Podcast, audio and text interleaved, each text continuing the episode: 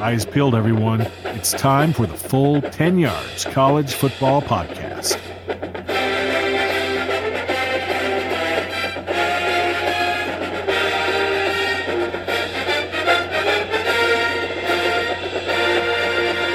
Hello and welcome to the Full 10 Yards College Football Podcast. We're back after running through the first round of our positional uh, player profiles that we did for a bit of an insight into our scouting guide, which is coming up uh, very, very shortly. Actually, putting the finishing touches that week. We're all very, very excited to get that to you guys. So, eyes well and truly peeled for that. Um, as I mentioned last week, we have a new member of the team who's going to be joining us ever so, ever so shortly. Um, however, there's a bit of a change of plan. I mentioned last week at the end of the podcast that we're going to do a mock draft um, this week, but due to the Carson Wentz trade, absolutely nosing our draft up right in the middle of it, just as we were coming to the end. We've managed to kind of scrap that for a week, and we, will be bringing that to you next week uh, when we're going to have two rounds with trades um, and hopefully no more big trades, no more Deshaun Watson trade talks. Hopefully, we'll go down this week and we can actually get into it. Um, but yeah, joined by Rob, Kieran, Liam, Andy, and uh, a new player that we've got on our team called Raj. Raj, nice to meet you. Bring you in nice and early. How's everything going? Yeah, well, good. Thanks. Great to be part of the team. Looking forward to it. Obviously, the uh, draft season is like Christmas, isn't it? So it's, uh, uh, it's exciting times and uh, great to be part of the team and looking to contribute as much as I can, with no bias, obviously, towards my favourite team, which um, you may find out who that is. But um, but yeah, looking forward to uh, looking forward to everything associated with draft and college football. Absolutely, yeah, great to have you as well. Um, I'm going to start with a bit of an icebreaker for you, just a few questions, just to kind of get a bit of a feel, let the listeners kind of hear your voice, get to know who you are, things like that. Tell us a bit about where it started for you and football, Raj. How, how long have you been watching the sport and things like that?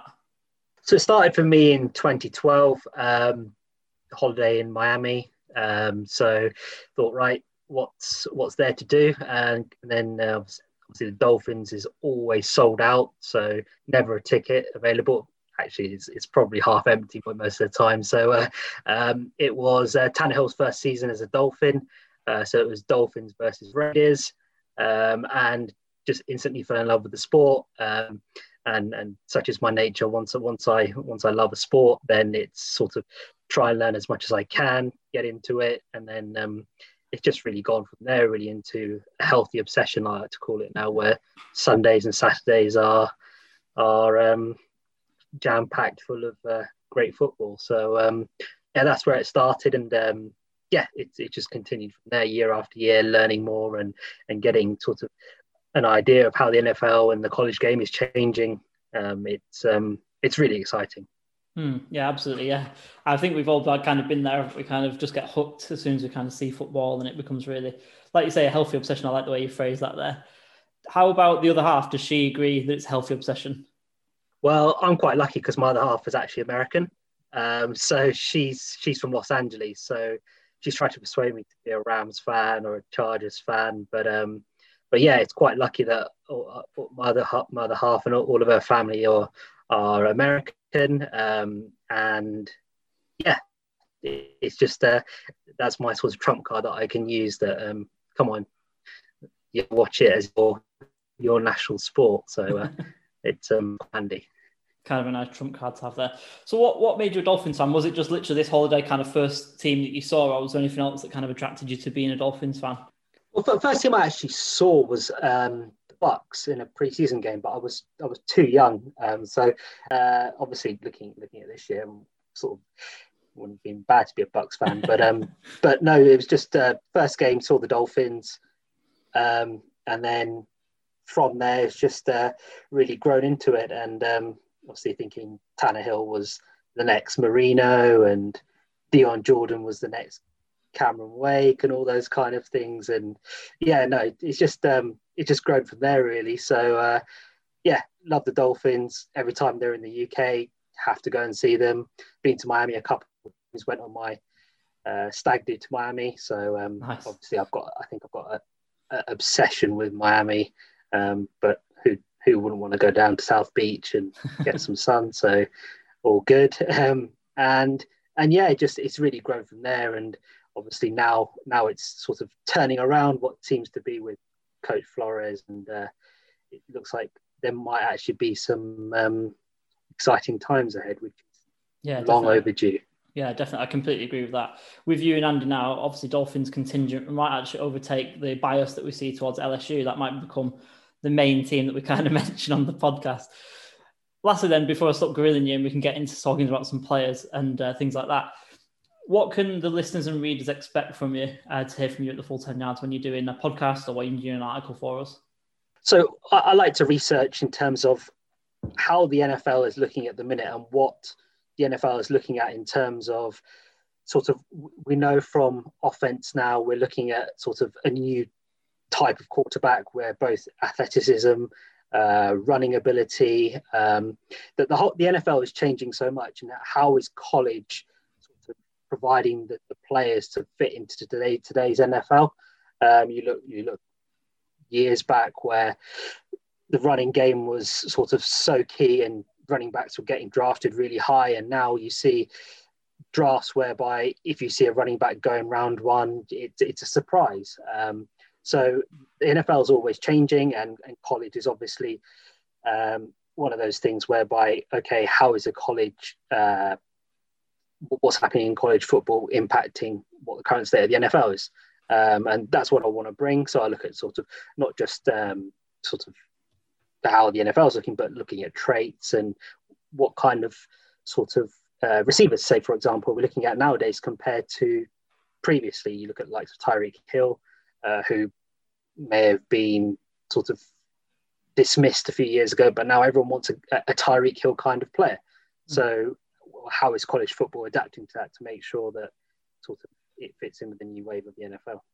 Absolutely, yeah, sounds awesome. Sounds like you're going to get some top quality content, very thoughtful content, and well researched content. So you'll book the trend, really, considering all that. um, Good. Yeah, awesome. glad, glad to join you. awesome. Yeah, no, sounds great. Look, uh, tonight we're going to go through some perfect prospect fits. Uh, we've all got a prospect each. I'm going to kind of sit back. The six on the podcast tonight, so I'm going to kind of sit back and let other, go, other guys do the work for us. Uh, the guys are going to pick out a player, going to tell you where they fit into an NFL team and how they're going to be really successful at it. Uh, second part of the podcast, we'll have a bit of an open conversation about some other interesting guys who I've picked out. I'm going to kind of grill the guys on them. Um, but yeah, let's get straight into that. Um, Andy, we'll come to you uh, with a player who has been close to my heart this season, at least, uh, with Javonte Williams. Tell us about him, where he's going to be really successful. Yes, mate. Um, yeah, close to your heart after after a last minute pick, which I think we might need to do for Raj as well, mightn't we? Before the season, which uh, could do, could yeah.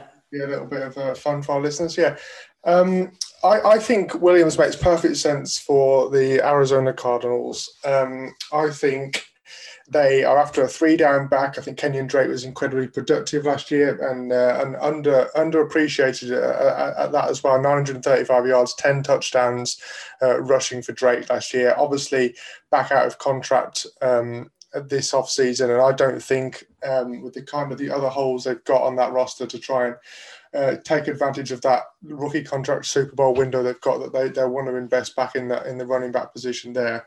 So I think Williams in the middle of the second round makes perfect fit, uh, makes perfect sense to me. It's a three down back. Um, it's a good pass catcher. Got very nice footwork. Um, you know, in the kind of uh, elusive category of running backs there. But then he also does the, the dirty stuff as well. He's got a powerful lower body. There. He's quite um, shifty between the, the tackles and the in like the A gap, B gap, and stuff like that. And he also contributes a lot in the screen game, as we've seen for, for UNC this year. It's been uh, quite like quite a similar offense in, in many ways with kind of uh, the, you know the, the spread or air raid or whatever you like sort of combination there that UNC have played. Um, lots of big shots with Sam Howell's massive arm um, and then kind of space opening up underneath for, for Williams. So I think that, that, that he'd fit the Cardinal system perfectly uh, perfectly well. I think he'd be a like day one contributor for them. Um, and you know he's going to be going in that range in the second round, isn't he? I don't think he's going to be um, like back end of the first, uh, uh, uh, back end of the first, early second, just because of the kind of precedent that was set last year with, with those guys all kind of going off the board mid to, to, to, end of the second round. So that's perfectly where the Cardinals sit. They won't have to move around to get him, uh, and it feels like one that just just you know uh, gets off quite nice and easy, quite a nice fit. Yeah, definitely. Rob, I'll just bring you in because obviously we had a bit of uh, talk about Kenyon Drake quite recently, didn't we? And would that be a massive hmm. upgrade on Kenyon Drake because you were pretty disparaging about Huge. him previously? yeah, not a big Kenyon Drake fan. Um, the, the, Miami guys here might disagree with that, but uh, no, I, I wasn't a big fan of, of Kenyon Drake. He's not like his production his, his production in the NFL has has not been there statistically. It's not good. Uh, you know, historically from Dolphins and and from the Cardinals, he was sort of slightly better this year when he had a chance. But but no, that yeah, for me, Javonte Williams, like like Andy said, that, that spread offense, um, the yeah, that'd be great. Uh, uh not spread offense, the um air raid offense that Kingsbury's got uh, there is that would fit him superbly well. Um, obviously Javonte Williams worked well in a in a tandem with Michael Carter. He'll have that with Chase Edmonds because we know he's going to be knocking around. Um, I'm pretty certain he's not. He's going to be there next year. So yeah, and you know Benjamin as well. They they drafted him last year. His he was he had a pretty high grade on, for, uh, from me last year. So I think he's got something to offer as well. I think that works well for Williams. I think that's a plus for him because he's worked in that situation before where he's had he's had that Michael Carter there um, to feed off him, uh, and I think yeah. It'd be a great fit, um, certainly um, with my fantasy cap on as well. Um, that would be very nice to see Javonte Williams in Arizona for sure. Yeah, definitely. And obviously, we've seen Kyler Murray get knocked around quite a lot recently, haven't we? And Williams, obviously, a great pass uh, pass protector as well. So, yeah, no, I like it. I like it. I think I'd still think that you should be able to do a buy one get one free on Javonte Williams and Michael Carter. I think you should be able to give a, a forfeit with next year's second round pick or something like that and get both of them in. And um, we'll see how they uh, still work together at the next level. Yeah, awesome. Like it, like that fit there. So Javonte Williams to Arizona Cardinals. I like it. Um, Liam, I'm going to come to you next. Um, a small school player who you really, really like, who you keep mentioning to us in group chats and things like that. Uh, Senior Bowl standout Quinn Meinerz from uh, Wisconsin Whitewater. Can't be a good small schooler. Any chance that I can to find a good small school, I'm going to go on about them. And yeah, Quinn Meinerz is kind of Mr. Small School this uh, draft cycle, isn't he? um, out of Wisconsin Whitewater in uh, Division Three, and like you say, had a good uh, couple of years there, and then really kind of made his name in this draft cycle with this Senior Bowl appearance. And um, I just loved kind of doing a dive on him and you know getting to, into more of his film and seeing that he is a really capable player. And then uh, yeah, come Senior Bowl, and he had a good Senior Bowl as well. It's kind of added up for me that he can um, potentially sneak into the third round. I think he can go that high in the draft, get in the top uh, sort of 100 uh, picks. He can play guard. He's also trained himself to um, show that he can take reps at centre, which he did at the Senior Bowl. It was actually the first time in uh, over two years that he'd uh, taken reps at uh, centre, and to do it at the Senior Bowl was pretty good, especially as he performed so well. And um, uh, yeah, in terms of fit in the draft, I'm going to be sending him to the Green Bay Packers. Um, keeps him in the state of Wisconsin. Like I said, in terms of draft value and um, which round, I'm looking at that pick 92, pick 93, um, where the Packers uh, are going to be picking. And I think that uh, that's a good value positionally for them. I don't think they'll be looking at O line too early in the in the draft, but I think he fits really, really well. I think um, they're going to need some space in the interior line Lane Taylor and Corey Linsley are both uh, in the free agency pool at the moment. Not sure if both of them are going to come back. Uh, they got the likes of Elgton Jenkins there already. If you ask any Packers fans, arguably the most versatile um, lineman in the NFL at the moment. I think that uh, you can kind of find out where best to best to fit a guy like Meinerz um, with a guy like Jenkins that you can try him at more than one position. Um, I think keeping him in the state of Wisconsin is something that he'll like personally. I think with the the veterans they have at offensive tackle, he'll fit in there. I think it's better suited for him than going somewhere uh, like Seattle or the New York Giants that need interior linemen. But I think uh, don't have the kind of older heads that can kind of help out a younger guy like Meinerz. At the same time, he's going to need the older heads to progress from the Division Three level to NFL. But offense like the Green Bay Packers, I fit, think fits him really, really well. Yeah, I was going to say, seeing him at the Senior Bowl, he really uh, reminds me of Lloyd Cushenberry. I know you, I talk about LSU players a lot, but I really liked him as a center because of his wingspan, and you can see when he, he, he flips his hips up, he gets up quick, and it gives maybe smaller guys uh, smaller nose tackles coming up against him, he can easily control their shoulders and arms just because of his wingspan. And I think that makes him invaluable going into the NFL. Like we saw, I was really down on Nick Bosa before he got to the NFL because anytime he came up against guys with a, a, a considerable advantage in wingspan, he seemed struggle. Uh, and I think that could actually benefit this young man when he makes it to the NFL just because of his arms. Yeah, the Senior Bowl was huge for him. Just being able to like I say, when you watch his Division Three film, it is good watch because he does look a standard above the sort of guys that he's mauling and pancaking. And um, Division Three football is quite readily available on YouTube. So there's a few game full games that you can go and watch of his as well. And yeah, just pancaking people, and then to carry that on into Senior Bowl and to be putting up really really strong reps against guys that are potential first round picks. Really really impressive. Yeah, for sure. It's um, it's another sort of point that Rick Wagner also got released as well, didn't the right tackle? So it's just about maybe putting your best five guys out there. If you've got like like Jenkins, you've got Meinerz, then they've got some versatile pieces, and they can bring a couple in. Maybe bring Corey Linsley back. Again, you've got the makings of a good defensive line there that can protect Aaron Rodgers, and um, also like you said, Liam, keeping him in state is obviously where he grew up as well. So maybe have family around him as well. So that adjustment to the the NFL won't be as harsh as it might have done had he yeah, gone across. I think that off the field stuff is so key, and there's like it's been interesting seeing discussions over the years of keeping players in state, but I think it would work for him. He's like, it's nice to like look at his personality and how he was interviewing uh, over the Senior Bowl, and obviously having the belly out as well, and he brings that fun side to it. It's like the most photographed torso since DK Metcalf, but for very different reasons yeah, not exactly comparable, are they? Maybe comparable in in some ways to Pete Carroll when he uh, took his shirt off after they drafted. Yeah, maybe they can do an Andy Reid with Meinerz. It'll be the same thing, wouldn't it? yeah, something along those lines.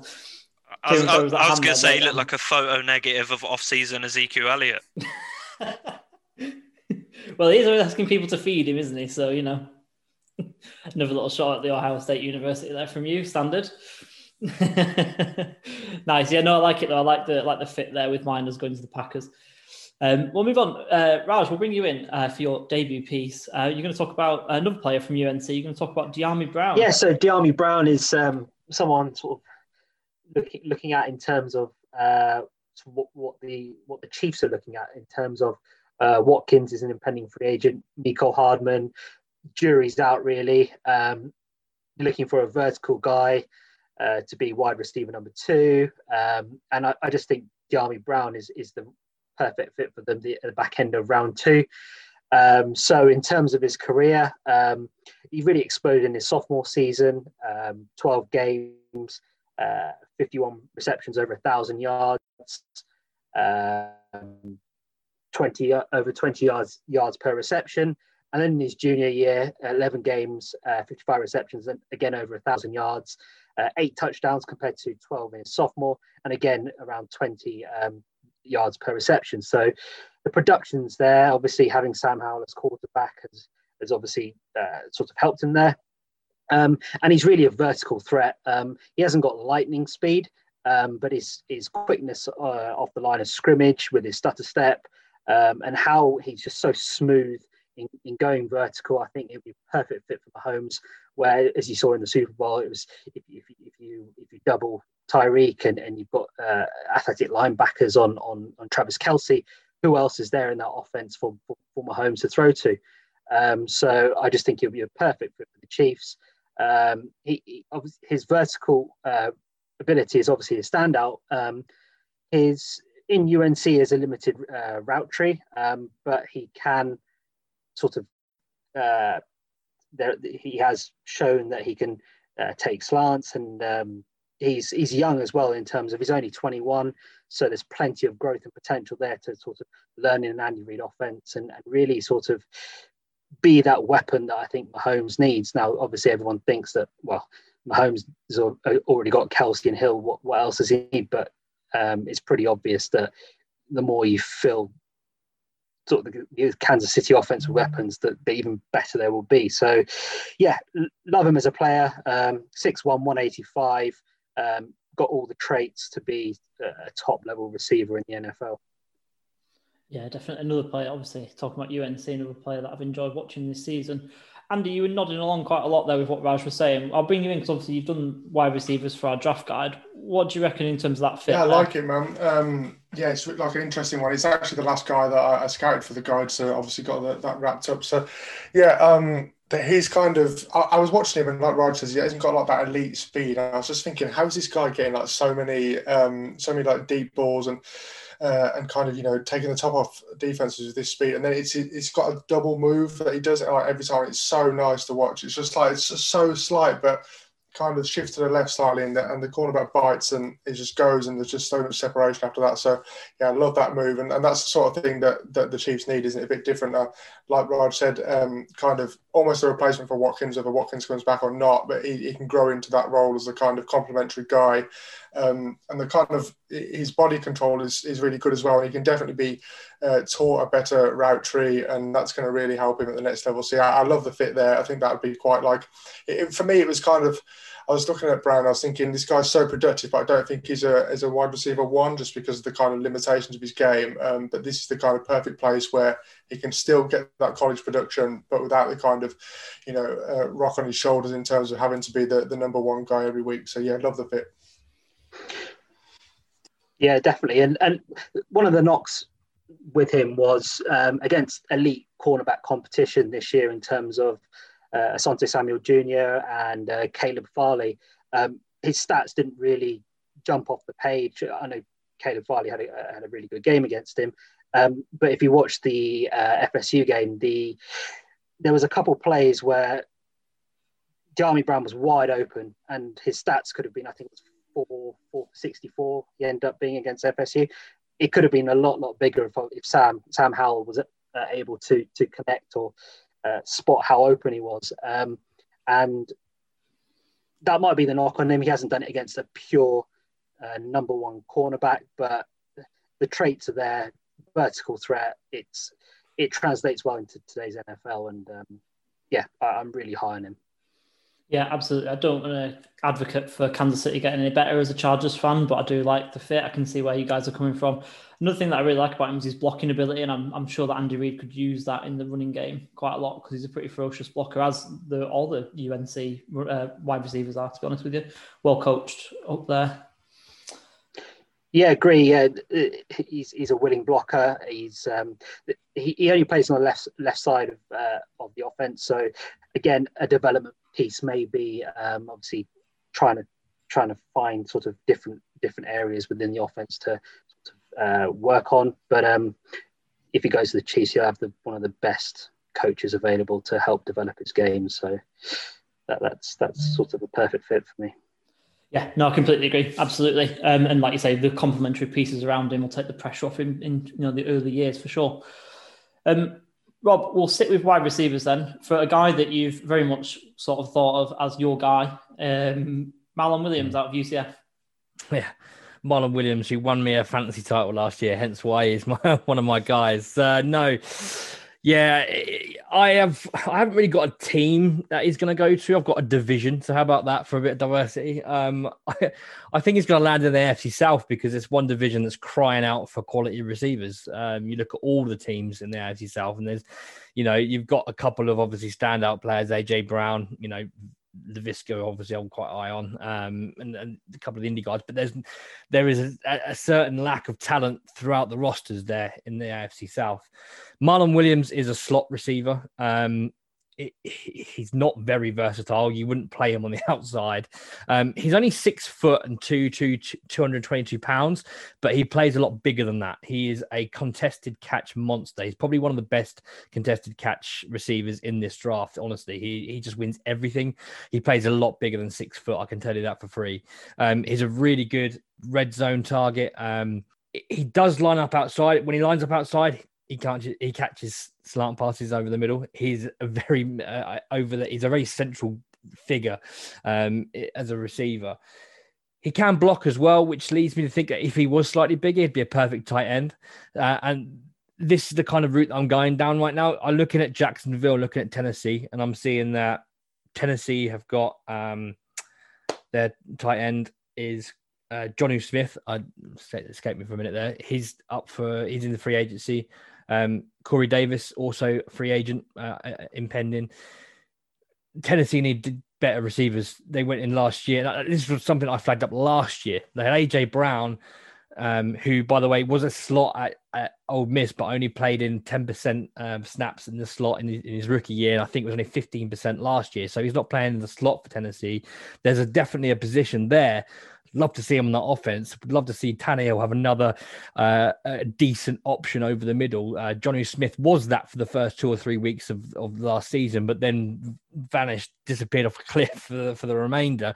Um, so they could do with an extra guy like Marlon Williams, who is that that really commanding presence over the middle like I said, doesn't lose catches, contested catch king. He, he's just fantastic to watch. He, he's a two, three guys on him at some points he'd still win the catch. He'd still he'd still win the ball. It's great yards after the catch ability as well. Um, could he hasn't got the greatest of speed, but he's got just got that ability just to just to win, and I, love that about him. And it was clearly the first read in that offense because Dillon Gabriel just fed him all day long, every game. Uh, well over a thousand yards last year on that on that um, uh, less less than full schedule. So yeah, the production was there last year. That will do his draft stock no no damage whatsoever. I have got a third round grade on him. Um, unfortunately, Indianapolis don't have a third round pick now. We've just got Carson No Legs Wentz, uh, so we'll you know that's unfortunate for us. But he kind of the recency bias for Marlon Williams having a great year last year, I think boosts him up to the top of the third round. So that's where obviously Jacksonville and Houston have picks. Houston's another team losing Will, Will Fuller. What's going on with Deshaun Watson, we don't know. But you know, th- there's only uh, Cooks, Brandin Cooks, uh, and who, who, what other receivers are, are in Houston? Aye, Isaiah Coulter's there, isn't he? Randall Cobb. well, R.I.P. Isaiah Kill Coulter, yeah, uh, exactly. and who's a tight end there? They, they need better receiving options. Marlon Williams is just that. So Jacksonville, Houston, and Tennessee, three great teams that he could land on. I'd love him to go to Indy. We've got a slot receiver in, in Parris Campbell. He's always freaking injured anyway, so why not have another slot receiver?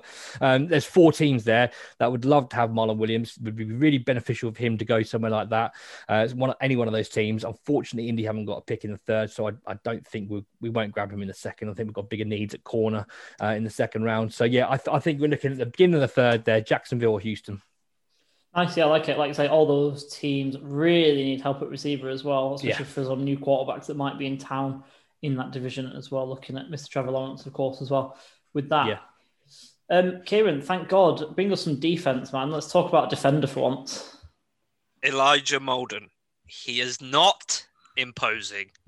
He is not scary. He is a slight little bloke at only five foot ten, which I say at the grand old height of five foot nine and a half. He is possibly in terms of instincts and football IQ, the most intriguing prospect in this entire draft. And I mean, over the likes of the Mormon Marvel, Zach Wilson, or the Buckeye Bust, Justin Fields. This kid is incredible. His and I think he would fit best at the Bills because if we break down the Bills AFC Championship game against the Kansas City Chiefs, the Bills played exactly how they were supposed to play. They ran the defense exactly how they were supposed to run it. Problem is, they didn't have the personnel who knew what the fuck they were doing when it came to assignments and things like that. I know they have Trey White. I know they have Matt Milano. I know they have some good guys there like Jordan Poyer. The problem is, they don't have enough guys who knew what they were doing. They didn't have guys who knew when they should be bracketing. They didn't have guys who knew that they should be switching assignments on the fly. And I think that's what Elijah Molden adds. If you get rid of that old guy, Josh Norman, I think he's still flying through space after that Derrick Henry stiff arm. If you pair Elijah Molden with Trey White, that can really elevate their defensive game his IQ and the way he processes plays so fast and the way he uses his eyes to bait quarterbacks, this guy is perfect for the Buffalo Bills defense because they just need one or two extra pieces to take them to that Super Bowl victory that I'm really, really betting on because I do not want to have to get an Eli Manning tattoo. So I think if you if you if you add him in there, I know he's, he plays best in the slot or in like a nickel defense or something, maybe even a dime package. You add him to this defense after uh, after maybe a year in the league, just getting his bearings a little bit, back in that AFC Championship game, I take the Bills to win because the guy knows what he's doing. He can command his men from a cornerback position. He knows what is going on every single time. He is not easily faked out by subtle motions or fake audibles. He knows what he's supposed to be doing every single snap and every single play. And I know what you're thinking. He's a midget, but that does not mean he doesn't attack the ball. He plays really scrappy. He attacks the ball at the high point despite his size. He has very good ball skills. And He's not afraid to tackle. What do I tell you guys every time we talk about cornerbacks? What makes an elite quarterback? Why is Trey White good? Why is Denzel Ward good? Why is Stephon Gilmore good? Why is Xavier Howard good? Because they can tackle and they're willing to tackle. That's why prospect like Greedy Williams haven't been as good. It's not just because they're busted in coverage, because they don't like to tackle. And that's what Elijah Molden is not afraid to do. He's not afraid to stick his helmet down. He's not afraid to wrap someone up. And he's not afraid of laying someone in the dirt, face mark first, and flexing on him. And I love that about him. This kid is an absolute baller. And I truly believe that if the Bills add him, which they should, they can easily do it with a second round pick because a lot of people are down on him because of his size. Short Kings rise up. We can do this. But if, if he makes it to the Bills, I really think. I, I know they're going back to the AFC Championship game already. They have the best roster in the NFL right now, bar none. I don't care. Stefon Diggs is a top two wide receiver. Josh Allen is an absolute freak of nature throwing the football. So you had add him to the defense. I am confident that these guys.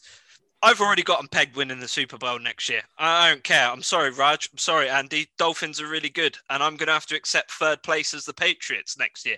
But when the Bills get back, go to the Super Bowl next year, when they breeze past the Kansas City Chiefs in the AFC Championship game, or even the Cleveland Browns, looking how this league is shaping up, Elijah Molden is going to be the difference in these playoff games because he's going to know exactly what he's doing, exactly where he's supposed to be. And if the Bills draft him, they will cruise to a cool, a clean, a calm, collected Super Bowl win you should be his agent or something. or or send that send that recording to Sean McDermott and you'll get a job with Buffalo. No, no, uh, no problem with the hype man. Come on, man. I know what I'm doing.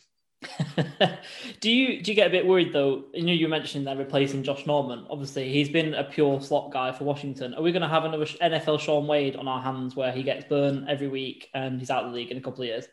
No, because he's he's way better than Josh Norman. Is he better than Shaun Wade though? Yeah, of course he is. Didn't need to invite you to today, like.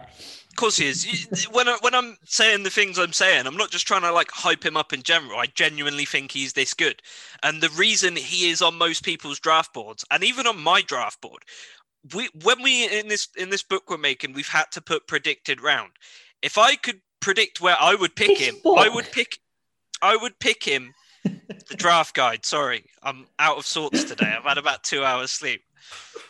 On, Rob, you forgot the name of your daughter. I can forget the name of the book for a second. Um, look, with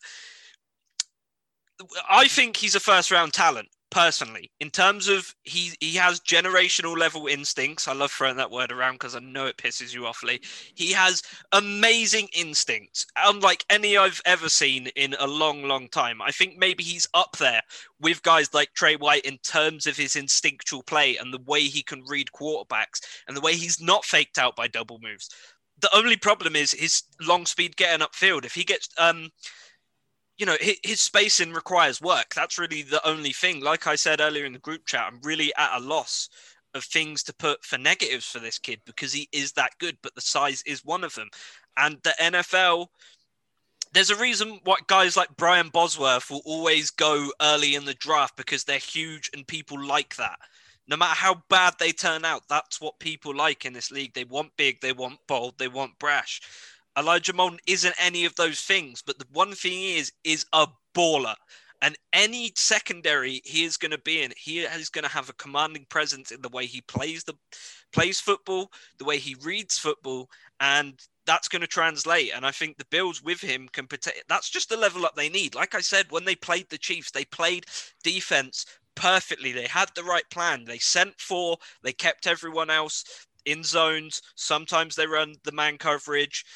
Let safeties pick up assignments but they didn't have the personnel to really do that effectively the way the Buccaneers did. The Buccaneers defense, a lot of those guys are a lot more cerebral and they were picking up on brackets and, you know, switching coverages perfectly as the game plan was. The Bills couldn't do that, but a guy like Elijah Molden enables them uh, enables them to do that because of how um, smart he is and how smart he plays the game. Yeah, you can't put him on man coverage against Tyreek Hill. But who can you put in man coverage against Tyreek Hill? His best asset is his brain and the way he reads plays and the way he can diagnose things so quickly that he's never going to get caught out. Mm-hmm. Yeah, no, I agree. I mean, coming from Washington, I know we joke about DBU and things like that. Washington DBs are always well quote coached, should I say. Uh, Pete Kwiatkowski, who's just gone to Texas to be Steve, uh, Steve Sarkisian's defensive coordinator, um, was the DC up in Washington who would have coached Molden and uh, Byron Murphy, who we've had recently, and a lot of other DBs who've come out of Washington in the past few years. Uh, so yeah, that's me piping up someone from Texas. So that's again another rarity that we hear on this podcast. Um, they should be quite good next year, though. Quite quite um, happy for them to get that. Um, combination of Sarkisian and Kwiatkowski as well. That should be uh, a definite boon for Texas moving forward. So yeah, I like it. I like it. I like all the fits that we've just figured out there. Um, I'm glad we got kind of got in some defense at the end now. I appreciate that. What I'm going to do then, second part, I'm just going to give you guys. I've got four conversations for you to have, and I want you guys to kind of give me your best shots at these four although it's really five. Um, so I've got a kind of, kind of combination of two of them because they're kind of in the same position and the same kind of conversation around the same questions surrounding these two guys. And I just want to kind of see what you guys come up with and what you kind of think of these players and where they're best fit. So first one that I want to kind of give you guys, and everyone could just kind of put their hands up and bid and things like that. Travis Etienne. Obviously, we've talked about Javonte Williams, kind of uh, RB two, RB three. These two pretty close. I think I've got like a cigarette paper between them, but two. Rob, I think you just about beat Kieran there for that first one. Where's Travis Etienne's best fit in the NFL? Uh, wherever Trevor Lawrence ends up is going to be my answer here. um, and if it's if it's obviously Jacksonville, uh, Jacksonville will have another first round pick, I do believe. So you know, you never know. Um, yeah, I, genuinely believe that is that is his best spot. I, I originally in, in my first mock had him going had obviously Lawrence going to the Jets because they had the first round pick until they nosed it up, um, and I had Travis Etienne going to the Jets uh, in the end of the first. So yeah, I, I think Jacksonville is the best spot for him if Trevor Lawrence is there. That's that's what that's what I'm going to throw my two pence in at familiarity. Liam, just, just I'll come to you in a second, Kieran. Did you do that combination with the Jets as well in one of our first mocks that we did as well? I can't remember. Am I right in thinking that? yeah, I sent I sent Etienne there, but I was I didn't send Lawrence there because I was I'm still oh yeah on for Operation Save Sam Darnold. So Han, hanging by a thread, isn't it? Yeah. Kieran, what, what what about you? You you just got pipped at the post uh, by oh. Rob there with Etienne. Who about who did you say? Yeah, Raj and Andy are going to hate me for this one, but yeah, Buffalo Bills again. They don't have a running back. They just don't. They don't have anyone there, and that's the thing they're missing. You can't have a six foot six, 250 pound quarterback be your leading rusher through the playoffs. I think in the, the game against the Chiefs, they ran the ball once in the entire first half, and it was Josh Allen because he got flushed out the pocket. You, how did they get that far? With no running back. I, I think they should bring Christian Wade back for sure because that guy's a stud. But Travis Etienne is an elite level running back, and if they add him, just just more reasons why they're going to the Super Bowl. Yeah, yeah. I mean, I guess it's one of those things. It? More ammo for the, the crowd who say running backs don't matter. Um, go ahead, Raj. I think you were kind of airing towards that earlier on, weren't you? Yeah, it pains me to say it, but I think uh, Kieran's right. I think Bills are the ideal fit. Um, uh, Zack Moss and Singletary just aren't up for it. Um, they, were uh, sort of 21st, I think, in, in rushing in, in rushing grade this year. Um, Etienne instantly upgrades it, and um, it's their missing piece on the offense because they've got all they've got all the weapons uh, out wide. Quarterback's unreal. I don't know what how that that leap happened this year, but he's absolutely phenomenal. Um, he's the missing piece for that offense, as far as I'm concerned. We, would you guys say I'll kind of open up to everyone who's kind of spoken really. Would you guys say that needs to be a first round pick, or are they kind of not able to wait until the late second to get him? They, they, they could grab him in the second. I don't think Etienne's a first round back personally, but then But again, that's going to be a late pick though, isn't it? So it's going to be like you know high Uh, fifties. I, I, I think potentially grabbing him late in the first might be a reach, but then again, Hmm. I don't think he's going to be there late in the second. So it, it, it's the same discussion we had with Clyde Edwards-Helaire last year. I did. I thought potentially picking him in the first round was a bit of a reach, but he, he wasn't going to make it past mid second round. So it's probably smart to go up and grab him while you have that pick, given that you know they're not losing that many players this year to free agency and stuff like that. So it, it might be smart to go up there and grab the guy while he's there. Raj, what, Rob, what, what about you guys? What do you say? First round, uh, you'd have to get him, or could you wait on that? Uh, back end of the first, I think it uh, makes sense, or uh, or they could obviously trade trade back and, and pick uh, early second if, if need be. But um, they're at a stage now where they're in Super Bowl win mode, so they're only a couple pieces away from from sort of being in that position. So they just got to look at their draft board. If if Etienne is there still at the back end of the first, you take him. It's simple as that. I think that's why I, why I like it with with Jacksonville because if, they, if they're getting Trevor Lawrence, they've got the 25th pick, they've got the 33rd pick. Um, he could be there for both of those picks. So, it- you know, I know they've got James Robinson came with a UDFA. Look, if you get Trevor Lawrence with your first overall and you pick up, um, you know, you, you pick up his best mate at 25 and you get a five year, your fifth year option with him as well, with both of them, you know, that's a that's a tandem that you're you've got for five solid years at least. Then you can get rid of him and not pay him, and after you've run him into the ground. Exactly, exactly. yeah, no, for sure. No, I like it. Yeah, he's a, he's a, a player that uh, you know. I had Javonte Williams to bring up as well, but obviously Andy spoke about him earlier. Um, Andy, would you say Javonte Williams is in the same bracket? Just very, very quickly before we move on, same sort of range. I think Etienne's better than uh, Javonte Williams. Um, I think he's like one B to to Najee Harris is one A, and then uh, Javonte Williams is like the, the top of the second bracket for me. Um, so yeah, I can see him being a first round pick. I think that's a, whoever gets him in, in from pick twenty onwards is uh, is getting a very good player, aren't they? I personally think the Steelers is my pick. Uh, they just need a run game, and if they're going they're going for one last hurrah with, Big Ben this year, then it makes perfect sense. Uh, it, it doesn't sound like they're completely sold on going for Big Ben though, so uh, it feels like that could be a quarterback as well. Yeah, I, I I thought Williams would have been a nice pick for the Steelers. Actually, it sounds like I'm a bit higher on Williams than, than you are, but uh, he's more of a he's more of a one at one with Harris, and then sort of a two A and two B for me with with Etienne and Williams. But that's by the by. I'm not really involved in this one. Next next one, the next one for bidding is Mac Jones, obviously a player that we've kind of been talking about a little bit earlier on. Andy's hand straight up. Should we mention what what, what was put into the group chat earlier on, or what? Go on, Andy, talk us talk us through it. I, I can't remember what was put in the group chat. It was that thing about Devonta Smith, wasn't it? Who when he was Oh, asked yeah, about. Uh, so just what we talk about, just I'll kind of explain it. Uh, Devonta Smith was asked by an unknown, unnamed team personnel, scout or something like that, a faceless individual, and he was asked, "What's the better quarterback, Tua or Mac Jones?" And apparently, he he was pretty defiant on Mac Jones, which obviously Andy disagrees with vehemently.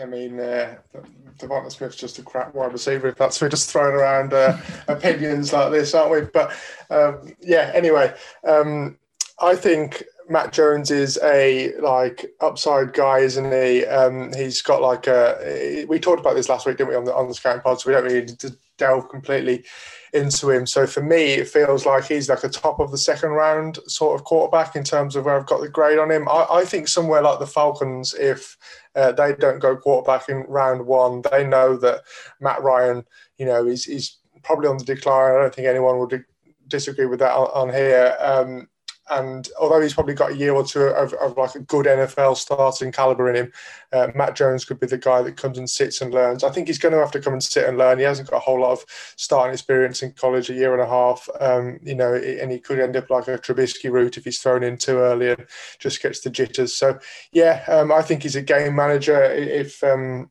uh, if the Falcons get him in, uh, give him a year to sit, and then provide some weapons for him next year, why not? Yeah, it's basically what Andy said. He, he's a game manager at best, uh, uh, and you know, a, a, bust at worst. I don't think he's ever going to be a top 10 quarterback. I don't think he's ever going to have top 10 quarterback numbers. I don't think he's ever going to wow anyone in the NFL. I, I, don't think he has that sort of talent. But if there's a team out there who just want a guy to bridge for a couple years while they search for someone generation, or maybe a team on the hunt for the next Trevor Lawrence or something, and yeah, it'd be fantastic. Like he'd be fantastic at that, but yeah, I just don't think he's that good. Two, two is a better quarterback. I'm just going to say it there. And I think Mac Jones's ceiling is a slightly chubby, less handsome AJ McCarron. Go ahead, Rob. You're hand up as well. I, I, almost tweeted that earlier from the Dolphins account that I run, by the way, that he's a, he's a, he's a poor man's AJ McCarron. There you go. um, is it? Uh, let me ask the room: is, is Mac Jones a first or second round pick? Second. He's uh, Drew Lock from a couple of years ago. So firmly a second then. Don't disrespect Drew Lock like that. No, but that's a quite a sort of draft range he's in. He's like uh, he's oh. like could could be could, could, be talked about as a first round guy, but then will slide to the second quite easily. Yeah, I'd, can, I'd can he rap? Drew Lock can. So you know, intangibles there. Lima Raj, what do you say? First or second round? He's not as good a as Drew Lock. It's interesting you say that because uh, obviously Drew Lock's been mentioned a couple of times there. Because the reason I ask is because Denver at 40 is interesting for me. Mac Jones, obviously Jerry Jeudy's there. And I know they didn't play because Tua was the quarterback for Bama, but he, you know Mac Jones obviously was at Bama with Jerry Judy in some capacity.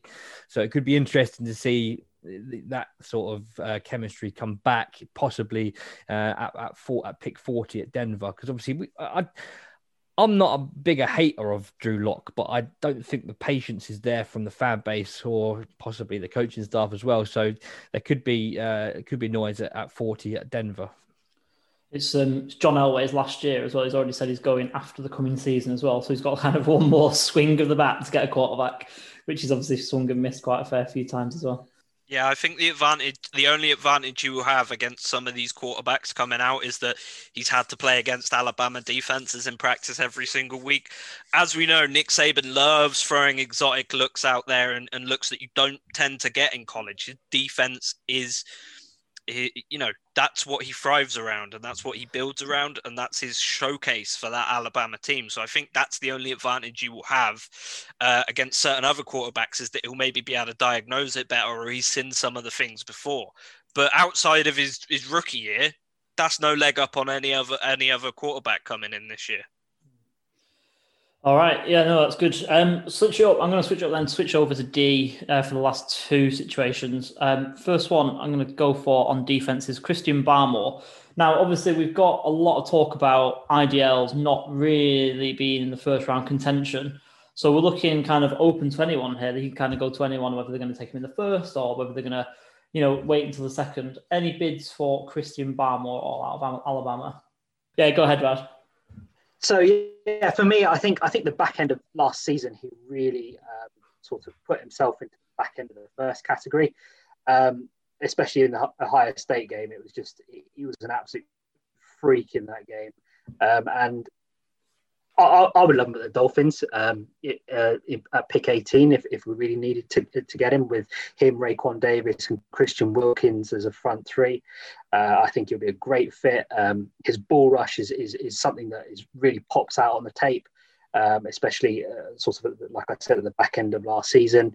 Um, again, coaching that Alabama defense under Saban. Um, obviously, seeing what Raekwon Davis was like last year, coming out last year, he was um, sort of he, he was projected to be a first, but obviously slipped down due to his last last year's um, production. Barmore, it's gone the opposite way in terms of the back end of back end of last season. He was he was phenomenal, and um, I really really like him to be a back end of the back end of the first player for me. He's yeah. Um, I don't want to compare him to Da'Ron Payne because I don't think he's that good, but he has that type of disruptive presence. Like we've seen with Washington football team all of last year, while Da'Ron Payne didn't necessarily have the production in terms of numbers, he opened things up for guys.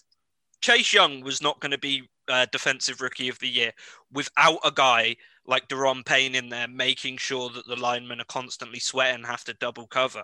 I like that Christian Barmore can pay three tech and five tech at the nose tackle position. That's very, very useful and he's very, very versatile. Um, honestly, the best comparison I can maybe have. Uh, I know he's 6'5, 310, so he's a big boy, but almost close to Quinnen Williams, who was out of Alabama a few years ago he maybe hasn't had the production, but also he's still a, a you know a big force on that D line, and I actually like him for a team like Miami, where they okay, they had the famous 30 yard sack this year on Patrick Mahomes, um, but they need a bit more disruption on that defensive line, especially when you have linebackers like Kyle Van Noy, who uh, we saw in the Patriots system were very effective at utilizing gaps coming through from defensive tackles to get sacks off on the quarterback and add pressure. I think Christian would be an, uh, I'm just giving everyone to my rivals. That's terrible.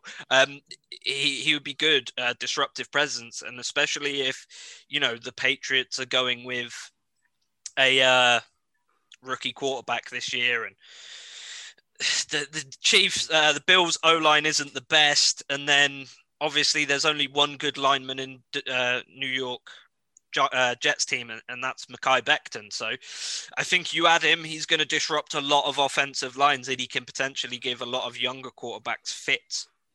Yeah, I, I, was looking at my my first mock that I did a few months ago, and I had him going to the Browns. Um, I think he, you know, fitting nicely alongside Myles Garrett on the edge there, and um, you know that upcoming good defense. But just in my latest mock, um, I did in uh, early Feb, uh, I've actually knocked him up because I, I did a bit. I did him for the scouting podcast for when we did DTS. I was really impressed with what I saw. Even though he's a young lad, he's got a long way to go to reach top level. I think he's he's is showing that he can reach that level. So I knocked him right up to to pick ten at, uh, at the Cowboys because the Cowboys, God, the defense has been dreadful. They could really do with some help um, up front in the trenches, and I think uh, Barmore would be a great fit for for Jerry Jones and co at, at, the Cowboys. So that's what I've kind of fell in love with that pick. It's a top ten pick, which is is a reach. I know that there's as uh, you won't see Christian Barmore in a lot of mocks in the top ten, but um, just one that really fitted well, I think, for an upcoming player that is a little bit of a gamble. It tends to be what the sort of Cowboys go for, in my opinion, and I think that's a, a great fit. Yeah, Jerry's got all sensible now, hasn't he? He's he's kind of yeah. started making a few sensible picks now. I think it's about time for him to gamble a bit and take a young young stud who, who could who could uh, go up to the next level. Mm. All started when he got talked out of uh, Johnny Manziel, didn't it? When he took um, is it Zack Martin instead? Was that the same draft? Yeah, I think so. Hmm. Last one then I want to kind of talk about, and this is kind of a, a duo situation because I think both of these guys are in the same sort of position where I'm thinking, what position are they going to play? Because they're both like hybrid defenders. I'm, I'm talking about Hamsah Nasirildeen and uh, Jeremiah Owusu Koramoah. I'll open it up to either of those players. I know we've got fans of both teams on this podcast. So, where do you think they're going to play and, and where's their fit? Maybe not team wise, but maybe positional wise for both of these guys. Well, I'll take uh, Nasirildeen then if that's the if that was the lead in for me. Um, yeah, I mean, I did. no, no, I mean, uh, it didn't uh, have to be. I, I, was waiting for Rob to come in on uh, on the other guy, but um, yeah, uh, to be honest, I think uh, he slots in nicely in that kind of Derwin James role for me. He's big, he's athletic, uh, he's got good range. Um, he hasn't we haven't seen him at full fitness for a couple of well for the for last season anyway. Um, so I, I think I, I, think he's going to slip a bit in the draft, uh, and I think it's going to be a real bargain for someone because he's a top class player. Uh, he was being mocked at the start of the first, uh, sorry, back end of the first um, before the season. Obviously, that was before we kind of saw the extent of the injury. But those two games that we saw you know, Nasirildeen come back in, he was just uh, it just gave the FSU the, like something to a bit of a spark back uh, back at, uh, in the secondary. Obviously, Sante uh, Sante Samuel's been there all year, um, but, been out on an island until Travis Jay kind of stepped his game up. So when those three finally got together and, and was the last line of defence that the FSU defense uh, secondary looked a lot stronger. So I think in terms of where he's going to go, I think he'll go back into the second. Um, I mean, I can't even think where it'd be good. I mean, maybe the, the Chiefs would be great. Um, you know, be a nice little pick there to learn behind uh, Tyrann Mathieu and that sort of role. Um, to be honest, if the Cowboys are picking later, I'd have him there every day of the week. He's their kind of player. He's got star power. He's got massive pedigree, uh, and he, he kind of you know be fine with all the lights on him in, in Dallas. But yeah, um, great player. I think he's going to be like so underrated in this draft, and he's going to be a real steal for someone. Yeah, this uh, sticking with the AFC. You guys are going to hate this. Uh, Jeremiah Owusu-Koramoah would be great for the Patriots. Over the last couple years, we collected some very decent linebackers in terms of Chase Winovich and Josh Uche, both Michigan men. But questions still remain about Dont'a Hightower. Is he going to be with us after another year? And this guy could be a very good, I'm not going to say perfect replacement because I think Dont'a Hightower, all time great player. But this guy could sort of fill that role. He is smart enough to know um, you know, when even the situation doesn't call for it to lay off his blitz, drop back into coverage. He loves to hit people. Uh, you know, he's a Notre Dame man, so he loves laying the smack down on people. Uh, and that's what we love to see this the cornerstone of a Patriots defense is big, hard hitting linebackers uh, and people who aren't going to shy away from contact. We've seen it with Chase Winovich, less so with Josh Uche, but still the production is there. I think if you slot him in, uh, maybe keep him on the weak side most of the time, or potentially transition him to the strong side uh, after Dont'a Hightower leaves. You're potentially looking at a very, very good um, pick here that you could pick up early third round. What? Koramoah, third round? Yeah, I see him falling. Oof, that's a big call. That's a spicy take. Look, when I deliver takes, they're always hot, spicy, and fresh off fresh off the presses. I don't do boring. I don't do correct. I don't. Was, I don't. They're do, also fucking wrong most of the time. I, I, I, don't do well. You know, I said the Bills are my AFC Championship game. The only thing I was wrong about this year was when I said Dolphins would have top eight defense. They had a top three defense, Rob. So you know, excuse me, mate. You fucking said that the LSU Tigers were going to go, go to six and four, and they didn't even get that, did they? who, who did I say was going to go six and four? LSU. Yeah, close enough. Um, we're, talk, we're, talk, we're, talk, we're, talking about the NFL now, mate. Keep up. Um, you, you also had Ja'Marr Chase going first overall in the first draft of the year. He's the he is the most talented player in the entire draft. You cannot tell me differently. I will fight you in a Arby's parking lot at 3 a.m. on this issue.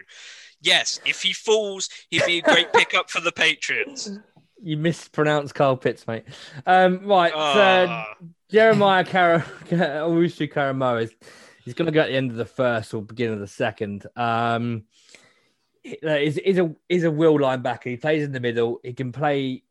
I think we're all agreement in all we are all in agreement that he could probably be like an Isaiah Simmons kind of can play the safety role at the next level as well. Um, he's quick. He's definitely the inside guy. He's all over the place uh, in that line, linebacker role, though. He's a real sort of.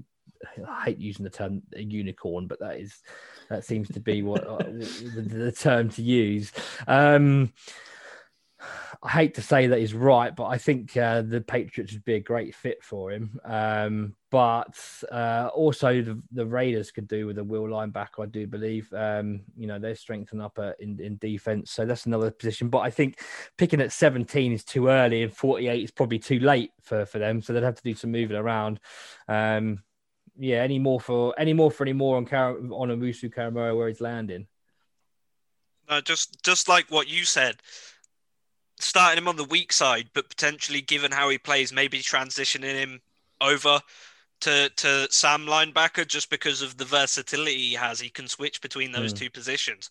I think safety might be uh, a bit of a stretch because I think when he gets to the NFL, he's going to pack on maybe 10, 15 pounds of muscle just to just to keep up with some of the bigger guys he's going to have to play against. But yeah, I like I like the weak side, but he's he's so versatile. You can play him across either. I don't think he suits, you know, like a middle linebacker spot as much just because I like what he can do in the rush and keeping him outside opens him up for those sort Mm. of opportunities.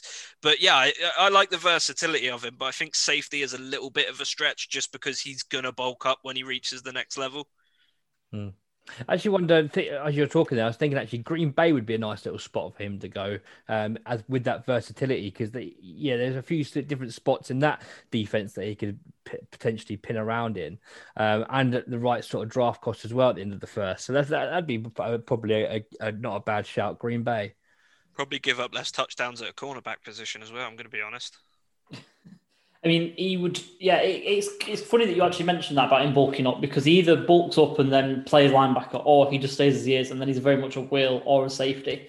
So it depends on which way he goes. I mean, Green Bay have got two great safeties, so he'd definitely just fit in as a linebacker there. Whether he'd need to pack on muscle, I don't know, but you don't need to lose that coverage ability, that move ability, that fluidity in his movement. So, um, but yeah, he's a good player, and he's definitely going to be at the third round. But um, yeah, he's, he's a fit for a lot of people. I feel, especially because you know, going back to what Raj said earlier about the uh, the NFL kind of moving forward into being more versatile and kind of where where uh, where people don't exactly fit into a pigeonhole. He's one of these positional positionless players like Isaiah Simmons, and uh, I he, I think, oh my god, I think he fits that mold really nicely.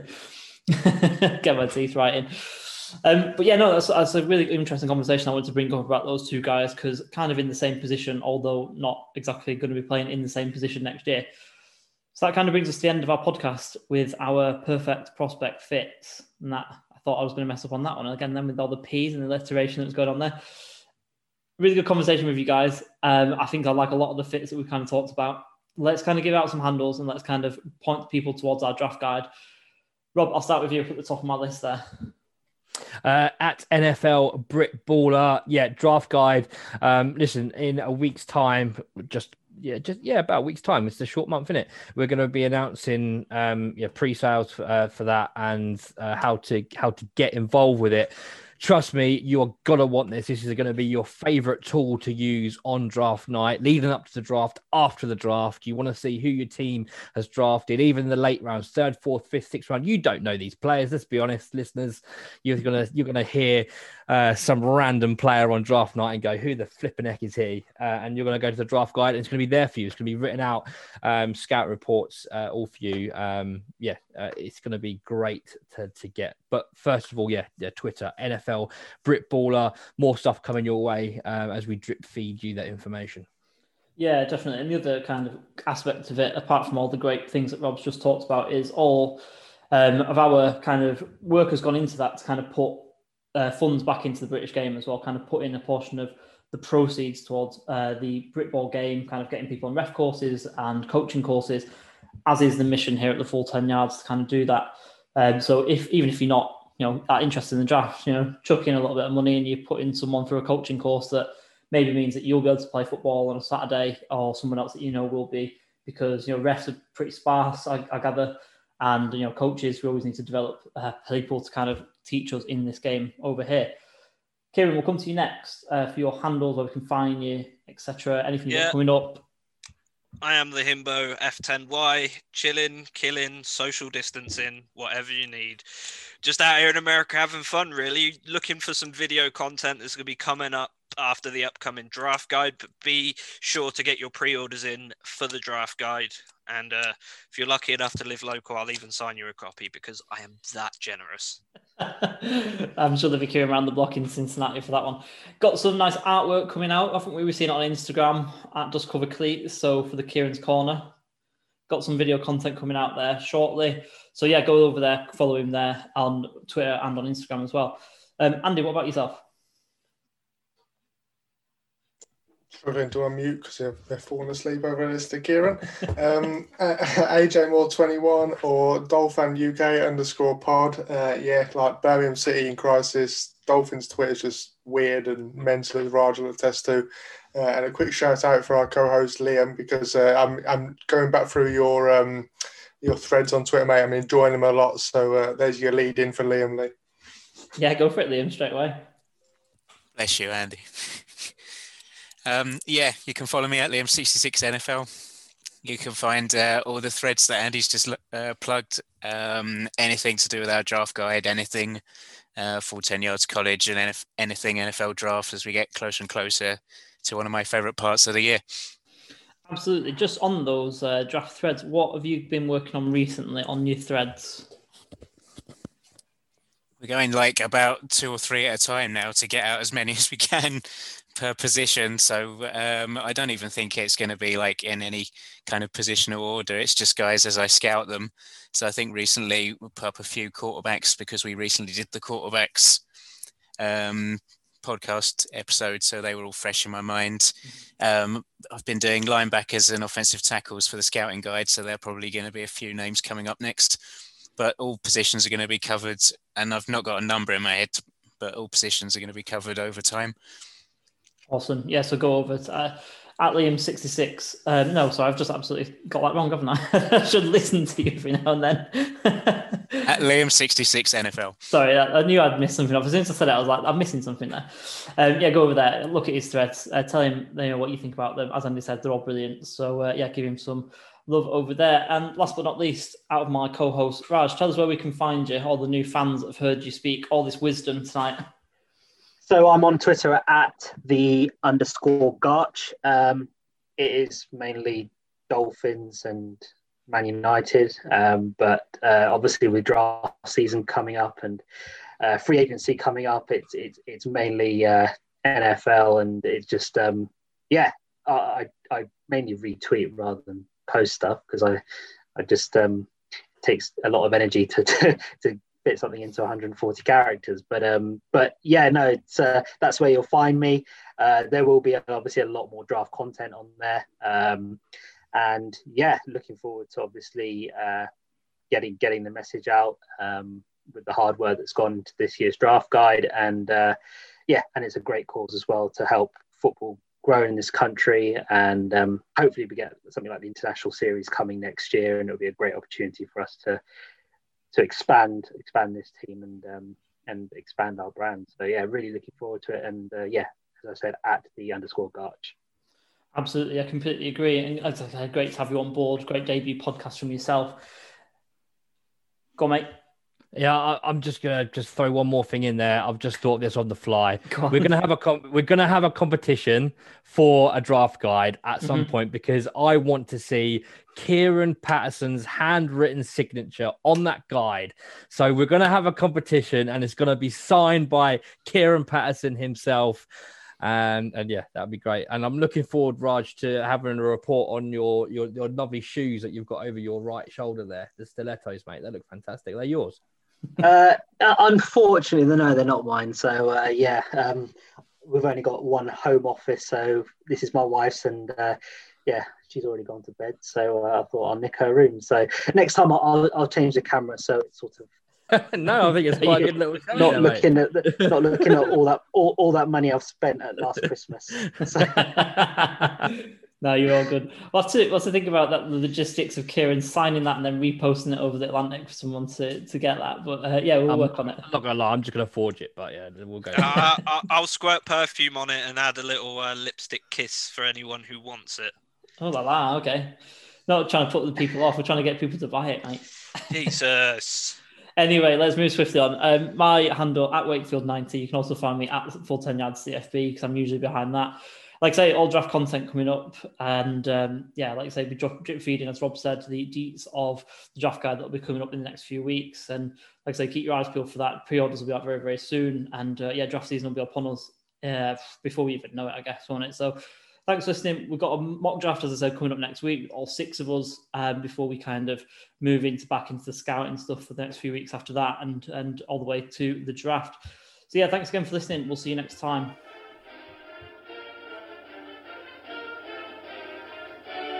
Thanks for listening to the podcast. For all your football needs, check out our website, full10yards.com, or follow us on Twitter at full10yardscfb.